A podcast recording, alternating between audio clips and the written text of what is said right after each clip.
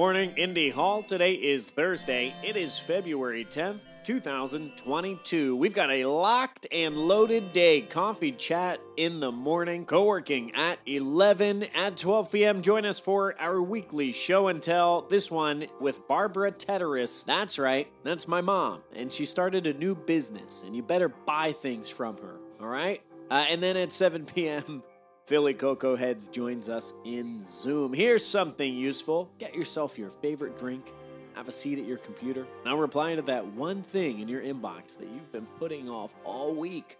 Here's something a little less useful.